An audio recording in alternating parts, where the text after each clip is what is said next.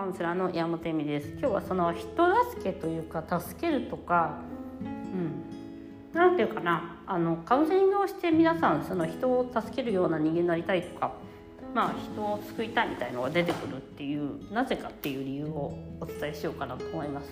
あのもちろんそのマウンティング系の話をしたので悪いことなんじゃないかと思っちゃう人とかもいるかもしれないんですけど、あの素晴らしい考えだとは思います。助けたい、人を助けたい。ただまあそこには自分だけが幸せになっちゃいけないというのがあって、まあ、人を助けることができるのは唯一自分が幸せになることだという鉄板法則を忘れていらっしゃるじゃないかなっていうところはあります。だからそのインナーチャイルドの人ってやっぱお母さんを幸せにしないと自分が幸せになる権利がないと思ってるんで、まず人なんですよ。まず他人なんですよ。で、うーん、まあそれをやっちゃうとね、まあ、まあ本当に、うん、まさに、うん、承認欲求とか他人軸とかいうものになってしまうので、まあ、そんなに厳しくやる必要はないんですけど、あの、まあ、人間は人と人と、えーと、生きていくものなんで、そこはねちょっとあれですよねっていう話をした時に、なんでじゃあその人助けたいみたいになるのかっていうとね、やっぱりね自分がね、えーと、元気になるというか、そのインナーチャイルドワークとか、えーと、カウンセリングとかヨガとかやっていて私も思うんですけど、素晴らしいものなんですよね。今まで誰も教えてくれなかった素晴らしい、えっと、ツールなんです。癒しを得るって、こんなに満たされるものってあるんだとか、えっと、こんなに素晴らしいものがあるんだっていうことを人に伝えたい。でその伝えるっていうことが癒しとかだと人を助けるになってしまうので、やっぱり助けたいになってしまうんだと思うんですね。っていうのは初めて自分を満たしたりとか、初めて自分を癒したりとか、うーん、その経験自体は素晴らしいもので、みんなにも経験してほしいなって思うからつけてあげたいっていうか、みんなもこれ見ればいいのにみたいな感じなんです。たまたまその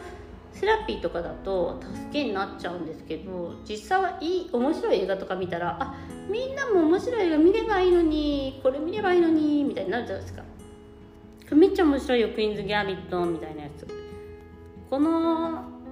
ネットフリックスめっちゃいいから見た方がいいよみたいになるでしょ。まあそういう感じでですね、まあ、人を助けたいというか、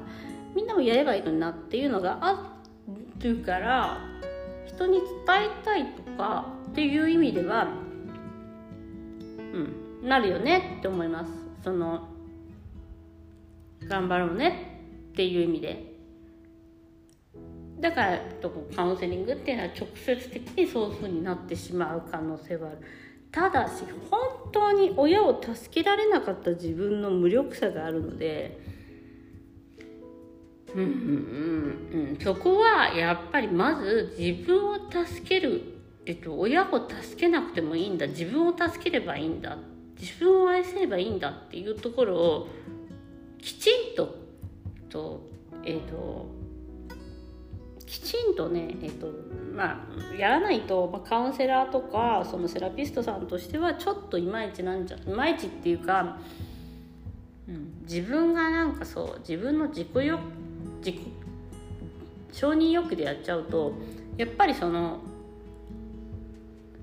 自分が思ったコントロールができない時はあります。カウンセリングでも言ってること分かってもらえないとか、結果がそのさんかげつでは出ないとか、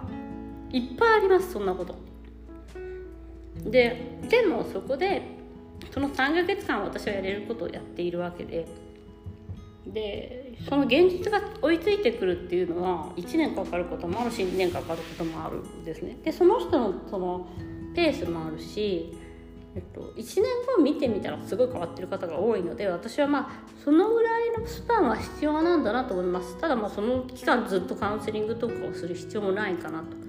最初のディレクションさえちゃんとしていけば、まあだからその後にヨガをずっとし続けるとか、内観し続けるとか、瞑想し続けるとか、そういうのが必要で、徐々に変わっていくんですよ。そのさんかげつ以内に変わることはない。だからまね、お客様でもいちねんごに会ったらじゅっキロ痩せてたりとか、結婚してたりとか、子供できてたりとか、あのね、その浮気でわわ言ってたのが子供できてたりする人もいっぱいいましたし、いっぱいじゃないけど何人かいましたし、えー、仕事を新しい仕事を始めた人もいたし、私とそのさんかげつやってる時はモヤモヤしてるけど、まあ一人で歩き始める時が来るんです。で最初みんなねいっしゅうかんにいっかいぐらい会いたがるんだけど、だんだんだんだんなんかな長引いていって、もうなんかいらんわになるんだよね。だって変わんないじゃん。変わ、変わる人は変わるから楽しいし、変わんない人はだって変わんねえじゃん、こいつの言ってることやってもみたいになって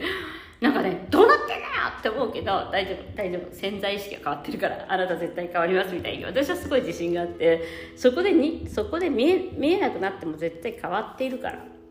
の最終的には変われるからっていうのがあるんですね。でもそういうのってさ、フラストレーションっていうかさ、私の思ってるようにいかないって思っちゃったりとか、助けてあげてんのにって思っちゃったらさ、ダメじゃないですか。うん、だからあのー、まあ私と知り合ってくれたんだから絶対うまくいくよなっていうふうにしか思ってないですね。うん、だってどっかにエミーさん、あの人だったらどう言うんだろうとか、どっかにそれは残るから。でもそれはそのやり方が間違ってるとか、それが良くなかったっていうことではなくて、それでいいんだよっていうことなんですけどねっていうところが、あの焦りとかは必要ないんですね。だからね、焦りが良くなかったかな。私もちょっと焦りやすいタイプだから分かるんだけど、うん、ということで、やはりね、その人生を変えるきっかけ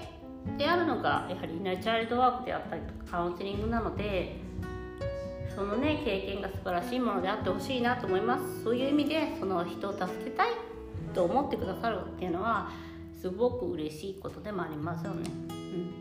ということで、まあ、何でも物事に二面性があるというかね。ただまあ優等生になっちゃわなくてよくねっていうのはあるから、それはちょっと注意です。ということで、ご視聴ありがとうございました。ではまた。